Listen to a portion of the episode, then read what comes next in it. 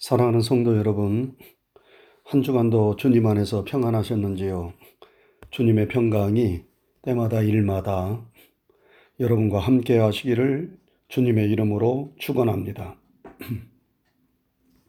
오늘 우리 교회 강대상이 바뀌었습니다. 우리 교회 새벽 예배에 나오시는 크리스 김 집사님께서 그 강대상을 봉헌해 주셨습니다. 너무 감사드립니다. 강대상이 너무 커서 권위적이지도 않고 너무 작아서 왜소해 보이지도 않게 우리 교회 크기에 맞게 아담하면서도 현대적인 디자인의 강대상으로 선택하였습니다. 그리고 차갑지 않고 따뜻한 느낌을 갖고자 크리스탈이 아닌 나무 강대상으로 하였습니다. 강대상은 외형도 중요하지만 그 문양의 의미가 중요합니다. 우리 교회 강대상은 전면에 2개의 큰 포도송이가 있습니다. 저는 이 의미를 생각해 보았습니다. 포도가 주렁주렁 맺혀있는 포도송이는 하나님의 풍성한 축복을 상징합니다. 그런데 2개의 포도송이가 있습니다. 저는 생각하기를 하나는 하나님이 주시는 영적인 축복이고 다른 하나는 육적인 축복이라고 생각합니다. 강대상에서 울려 퍼지는 하나님의 말씀이 생수의 강이 되어 우리에게 흐를 때 하나님께서 우리의 영혼을 복 주실 뿐만 아니라 우리의 육적인 삶도 복 주실 것을 간절히 소망합니다. 그리고 이런 영육 간의 축복은 우리를 사랑하시고 구원하신 예수님으로부터 옵니다. 그래서 강대상 위에 십자가가 있고 그 강대상 너머 우리 교회 벽에 십자가가 걸려 있습니다. 여러분, 우리 교회는 십자가의 복음을 전하는 교회입니다. 이 강대상에서 주의 종들이 우리에게 참 생명과 축복을 주는 십자가의 복음만을 힘차게 선포했으면 좋겠습니다. 우리 교회 강대상이 큰 교회에 있는 것처럼 크고 웅장한 모습은 아니지만 이런 깊은 의미가 있음을 기억하며 강대상을 바라보며 은혜를 받고 기도할 수 있기를 바랍니다. 하나님이 주시는 영육 간의 풍성한 복이 여러분과 함께 하시리라 믿습니다. 오늘 설교 제목은 염려하지 말라입니다. 한번 따라하시기 바랍니다. 염려하지 말라. 여러분, 염려가 무엇입니까? 우리는 염려하지 말라는 말씀을 오해해서는 안 됩니다. 염려하지 말라고 해서 미래에 대한 계획이나 사려 깊은 생각을 하지 않고 게으르고 나태하게 나 몰라라 하는 식으로 살라는 말이 결코 아닙니다. 본문에서 말하는 염려는 헬라어로 메림나라는 단어인데 이 단어의 뜻은 우리 인생의 기쁨을 모두 앗아가는 깊은 근심과 두려움을 뜻합니다. 어떤 일이 너무 걱정이 되어 먹지도 못하고 잠도 못 자면서 그 근심과 걱정, 두려움과 불안함에서 헤어나지 못하는 것을 뜻합니다. 이런 근심, 이런 염려를 하지 말라는 것입니다. 어떤 분이 말하기를 우리 인생은 파도 타기와 같다고 하였습니다. 여러분, 세상은 바다와 같습니다. 바다에는 파도가 있어요. 여러분, 파도가 없는 바다가 있습니까? 단지 파도가 높으냐 낮으냐, 강하냐 약하냐의 차이만 있을 뿐 언제나 바다에는 파도가 있습니다. 그런데 그 파도에 휩쓸리면 안 됩니다. 그러면 파도에 잡아먹힙니다. 그러나 파도를 타면 파도를 즐길 수 있습니다. 우리가 바닷가에 가면 서핑을 즐기는 사람들을 볼 수 있습니다. 높은 파도 위를 이리저리 누비는 서퍼들을 보면 부럽습니다. 나도 젊다면 저렇게 해보고 싶다는 생각을 하곤 합니다. 여러분, 피할 수 없다면 즐기라는 말이 있습니다.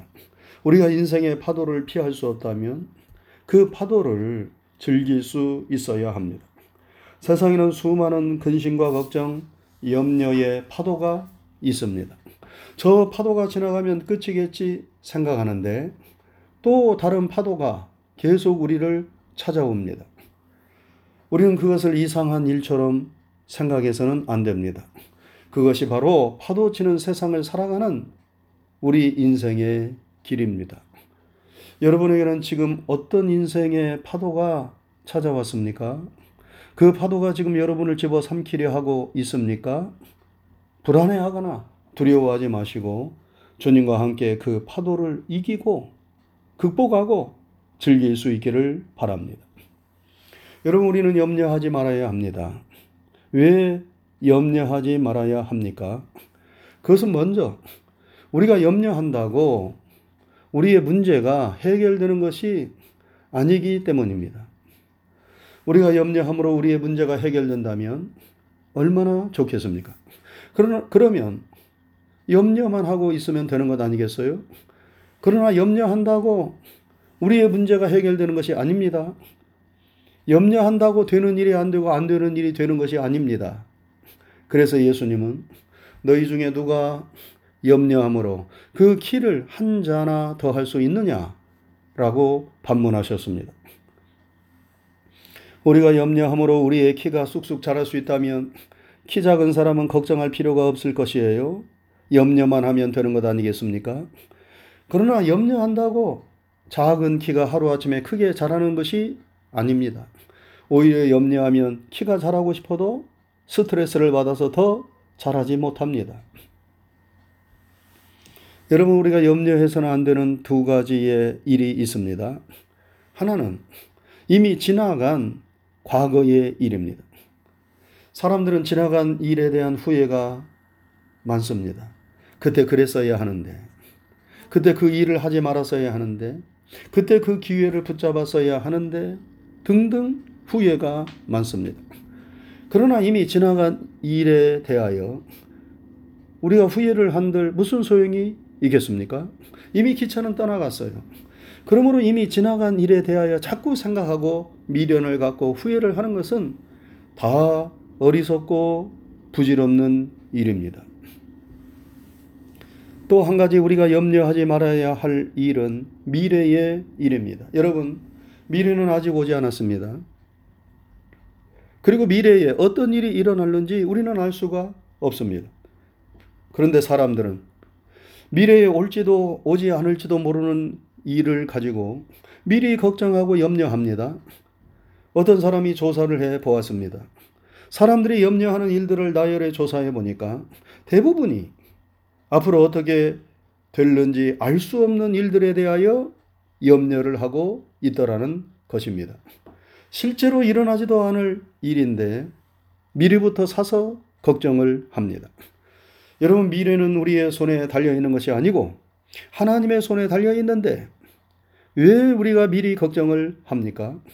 그래서 예수님은 너무 안타까우셔서 말씀하셨습니다. 내일 일은 내일 염려할 것이요 한 날의 괴로움은 그 날에 족하니라. 여러분, 내일 일은 우리의 소관이 아닙니다. 우리에게 내일이 있을지 없을지 우리는 모릅니다. 우리 가운데 5분 뒤에 무슨 일이 벌어질런지 아는 사람이 있습니까? 우리의 내일, 우리의 미래는 오직 하나님만이 아십니다. 그래서 성경에 너희는 내일 일을 자랑하지 말라. 하루 동안에 무슨 일을 만날런지 너희가 알 수 없음이니라 말씀했습니다. 또한 우리가 염려하지 말아야 하는 이유는 염려는 무익한 것이기 때문입니다. 여러분, 염려는 우리에게 아무런 유익이 없습니다. 염려는 염려로 끝나지 않아요. 반드시 우리에게 해를 끼칩니다. 먼저 염려는 우리의 건강에 손해를 줍니다. 염려가 깊어지면 반드시 육신의 질병이 뒤따릅니다. 염려 때문에 식욕을 잃어버리고 잠을 제대로 자지 못하는데 건강에 좋을 리가 없는 것이지요. 염려하며 음식을 먹어도 소화를 제대로 시키지 못합니다. 온갖 위장병과 속병이 생깁니다. 염려는 우리 몸의 암세포를 활성화시킵니다. 질병을 물리치는 백혈구를 죽입니다. 그래서 성경에 마음의 즐거움은 양약이라도 심령의 근심은 뼈를 마르게 하느니라고 말씀하였습니다. 여러분, 염려는 육신의 병만 가져오는 것이 아닙니다. 정신적으로도 손해를 끼칩니다. 근심 걱정을 우리가 많이 하게 되면 사람들이 소심하게 됩니다. 두려움이 늘어납니다. 창의력이 떨어집니다. 그래서 점점 소극적이 되고 사회에서 뒤처지게 됩니다. 늘 우울하고 근심 걱정으로 가득 차 있으면 몸도 병들고 정신도 병들어서 사람이 멍청하게 됩니다. 넋이 나간 사람처럼 됩니다. 오늘 이 시간에도 우리가 함께 예배를 드리지만 근심 걱정으로 가득 차 있는 사람은 말씀이 들어오지 않고 잡생각만 하고 넉나간 사람처럼 앉아 있는 것입니다. 또한 염려는 우리의 영혼까지 병들게 합니다. 염려는 우리에게서 믿음을 빼앗아가요. 믿음이 자라지 않게 방해합니다. 예수님께서 씨 뿌리는 자의 비유를 말씀하셨습니다. 거기에 보면 가시덤불에 떨어진 씨앗이 있습니다. 그곳에 씨앗이 떨어지면 잘 자라다가도 가시덤불의 기운에 막혀 더 이상 자라지를 못합니다. 씨앗, 즉 하나님의 말씀이 제대로 자라지 못하도록 가로막는 가시덤불이 무엇입니까? 예수님께서 말씀하셨어요. 세상의 염려, 죄리의 유혹이라고 하였습니다. 세상 염려가 많으면 우리의 믿음, 영적인 생명이 제대로 자라나지 못함을 예수님께서 말씀하신 것입니다. 여러분, 염려와 믿음은 반비례합니다. 염려가 커지면 믿음은 떨어져요. 반대로 믿음이 올라가면 염려가 떨어집니다. 염려는 우리에게서 믿음을 빼앗아 갑니다. 그래서 우리의 영혼을 메마르게 하고 피곤하게 합니다. 염려가 주는 유익이 없습니다. 우리의 육체, 마음, 영혼을 병들게 합니다. 그러므로 염려가 찾아올 때마다 염려에 사로잡히지 말고 그 염려를 주의 이름으로 물리치시기를 주님의 이름으로 축원합니다. 그러면 우리가 어떻게 염려를 물리칠 수 있습니까? 먼저 현재 우리의 해야 할 일에 우리가 충실해야 합니다. 염려를 주께 맡기라 해서 우리가 해야 할 일을 게을리하거나 하지 않아도 좋다는 말이 아닙니다. 성경은 일하기 싫은 자는 먹지도 말라 하였습니다. 내가 해야 할 일을 하지 않으면서 하나님께 무조건 맡기는 것이 아닙니다. 예수님은 공중에 나는 새를 보라 하였고 들에 핀 백합화를 보라 말씀하셨습니다. 공중에 나는 새는 날개 위하여 부지런히 날갯짓을 합니다. 들에 핀 백합화는 그 아름다운 꽃을 피우기 위하여 보이지 않는 땅 속에서 그 뿌리가 부지런히 수분과 양분을 빨아 올립니다. 왜 사람들이 걱정하고 염려합니까? 자신들이 해야 할 일들을 제대로 하지 않았기에 근심하고 걱정하고 염려하는 것입니다. 가끔 저는 저의 집사람이 저에게 무엇을 해야 하는데 하면서 말을 합니다. 운동을 해야 하는데, 어디에 가야 하는데, 무엇을 사야 하는데, 이것을 먹지 말아야 하는데 하면서 미적거리면 저는 지금 바로 일어나 그것을 하라고 말합니다. 지금 해야 할 일을 하지 않고 걱정만 하면 되겠습니까?